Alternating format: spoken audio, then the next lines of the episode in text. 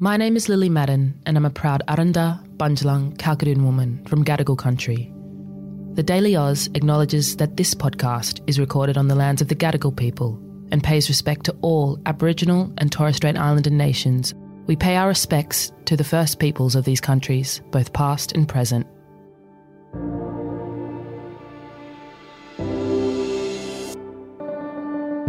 Good morning and welcome to the Daily Aus. It's Monday, the 21st of November. I'm Sam. I'm Zara. Deliveroo has come to an end in Australia. Champagne is running out of champagne.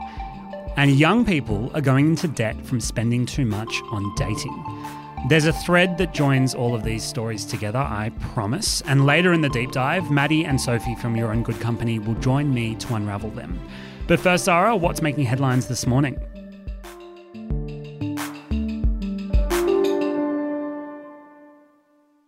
Twitter's future is uncertain after new owner and now CEO Elon Musk locked staff out of offices temporarily last week, and that was, of course, amid mass resignations. A message to staff posted by Musk on Friday said that offices would open later today. Musk had called on employees to sign up for, quote, long hours at high intensity or depart the company. The Medibank hackers have released a new batch of stolen information on the dark web. Almost 1,500 health records were published in the dump on Sunday morning, with the company's CEO David Koczkar saying they are in the process of contacting the affected people, and they've hired 300 more customer service personnel. The AFP said their investigation is continuing. The 2022 FIFA World Cup has officially kicked off, with Qatar and Ecuador facing off in the first game just a few hours ago. Australia's first game is against France at 6am on Wednesday morning.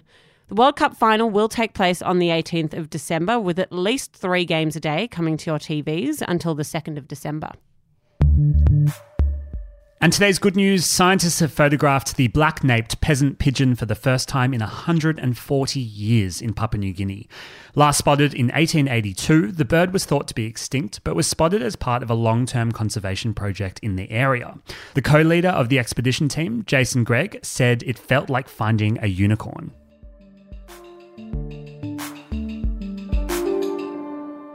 I'm joined this morning by Maddie and Sophie from You're in Good Company. It's their role to explain some of the more interesting and weird stories in finance and the ones that really affect us and intersect our daily life. And there is no more hard hitting finance story than the fact that we now have one less food delivery option.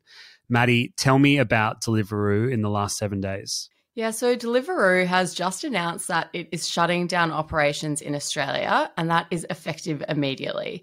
It, it, comes after being one of the first online delivery companies to start up shop in Australia all the way back in 2015. It announced the news via email to customers saying that it was a difficult decision, but the company faced challenging economic decisions.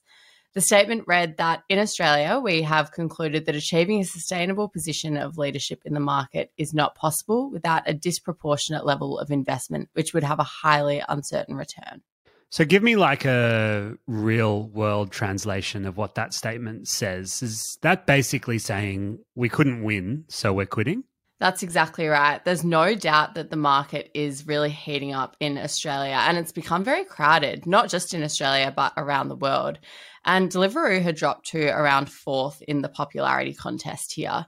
The decision is set to impact around 15,000 people who rely on the company for income, that being their riders, as well as 12,000 partner restaurants that rely on it for delivery every day. The company's 120 staff were also terminated upon the announcement last Wednesday. And Maddie, does this kind of announcement come out of the blue, not just to us, but to everyone? Or is there someone somewhere in some room in Deliveroo who kind of knew this was coming? Look, there's no doubt that internally the Deliveroo team would have been working behind the scenes to, I guess, try and do everything that they can to keep their company afloat. But unfortunately, these things do happen, and it certainly does seem to have come out of the blue for us. And what happens now with Deliveroo? Yeah, so the company has been put into what is called voluntary administration. And this is when an insolvent company, which just means that they're unable to pay their debts, is placed in the hands of an independent person who can assess all the options available for the company and generate the best outcome for its business owners and for its creditors. Remembering that Deliveroo is actually publicly listed, so there will be shareholders affected by this. In doing so, the voluntary administrator will try and determine the best solutions possible for the company's problems, assess any proposals put forward for the company's future, perhaps a new owner, maybe it's not the end of delivery just yet, and they'll assess any proposals put forward for the company's future. So there still is the chance that there could be a new owner. So it might not be the end of Deliveroo just yet. Maybe the Daily Aus can purchase it and it can be the Daily Deliveroo. could I think could happen. I think what I'm finding super interesting while watching this play out is there was you might remember there was a lot of media attention that food delivery companies garnered last year around the treatment of employees and their relationship you know the fact that employees weren't entitled to the usual employee benefits because they were a casual or contractor workforce. So administrators will review what entitlement staff are owed, but the 15,000 riders, it is believed, will need to actually get in contact with the administrators to claim any outstanding money that they could be owed. And there isn't any guarantee that they will be able to get that money back. Sophie, do you think anything to do with our post COVID lifestyle has impacted this? Yeah, definitely. I think people are eating out more and they want to go out and experience, you know, real life. We no longer want to be sitting in our rooms and ordering dinner.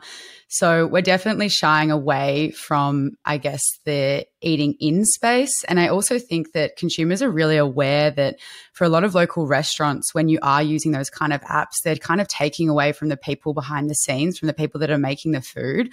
So I know personally for me, when I go to order food, I'm no longer doing it through the DoorDash, Deliveroo, Uber Eats app. I'm actually walking down the street and going getting the food. So I think the post COVID world is definitely turning us back to, you know, giving to locals and actually going out and experiencing dining.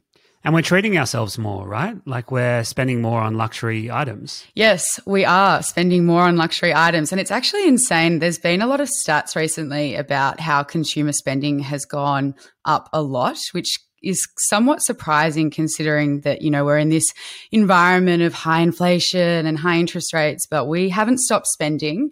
And one of the luxury items that has actually become highly in demand is champagne. And I read a headline the other day, which I was a bit worried about, was that champagne is running out of champagne. What do you mean? No more bubbly?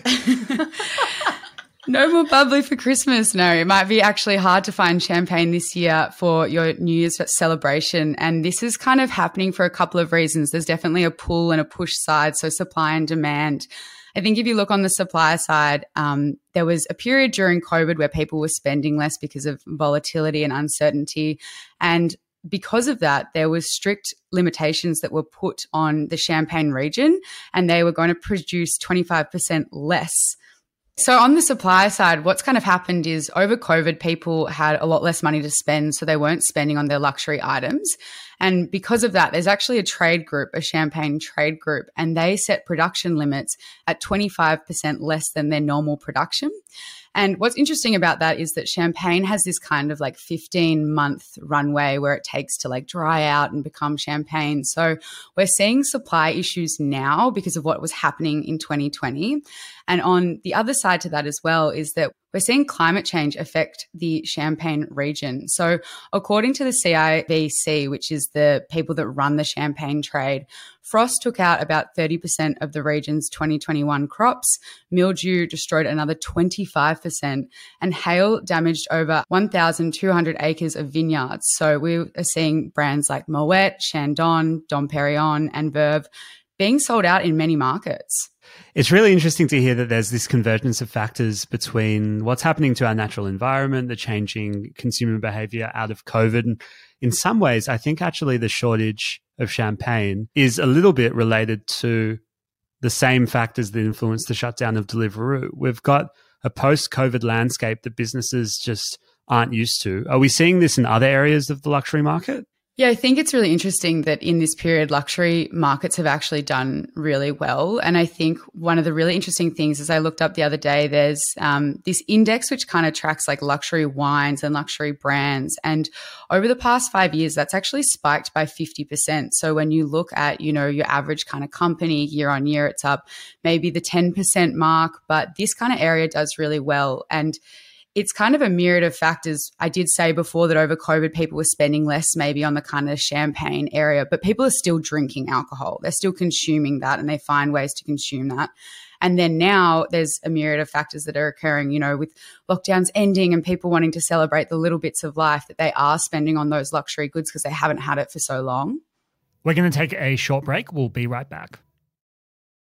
I think there's probably a direct line you can draw between more luxury goods being purchased and enjoyed and people quitting their jobs more and kind of seizing the day a little bit more. It's a fascinating economic pattern. Maddie, what are you watching in the week ahead? I have my eye on Bumble, the online dating app where women make the first move. They announced disappointing fourth quarter guidance as inflation is affecting renewal rates on the app some really interesting stats that came along with that. A Lending Tree survey from September showed that a massive 22% of millennials and 19% of Gen Zers have gone into debt from what they've spent on dating. And overall, survey respondents said that they spent an average of $91 on a night out. So it turns out that JLo may have been wrong when she said that love don't cost a thing. And people seem to be going for quality over quantity and maybe cutting their Bumble subscription. Or spending it on champagne. Um, Sophie, what are you kind of noticing? I'm definitely going to be watching the startup space in, you know, the next couple of months. Everything that Maddie spoke about today with Deliveroo, I think it's going to have a big impact on all those companies that are, you know, starting to really grow, potentially have a lot of debt. So I think it's just a general space that I'm going to be watching. We also saw some redundancies this week in big tech. We saw obviously Twitter has cut a lot of their staff here in Australia, and so now has Meta. And I think across the Deliveroo, big tech um, spaces, whenever I read these stories, I really try and think about the people whose jobs have been lost and whose lives have been disrupted, and you know whether they can pay rent and and look after their families. I think at the bottom of economics is is human beings.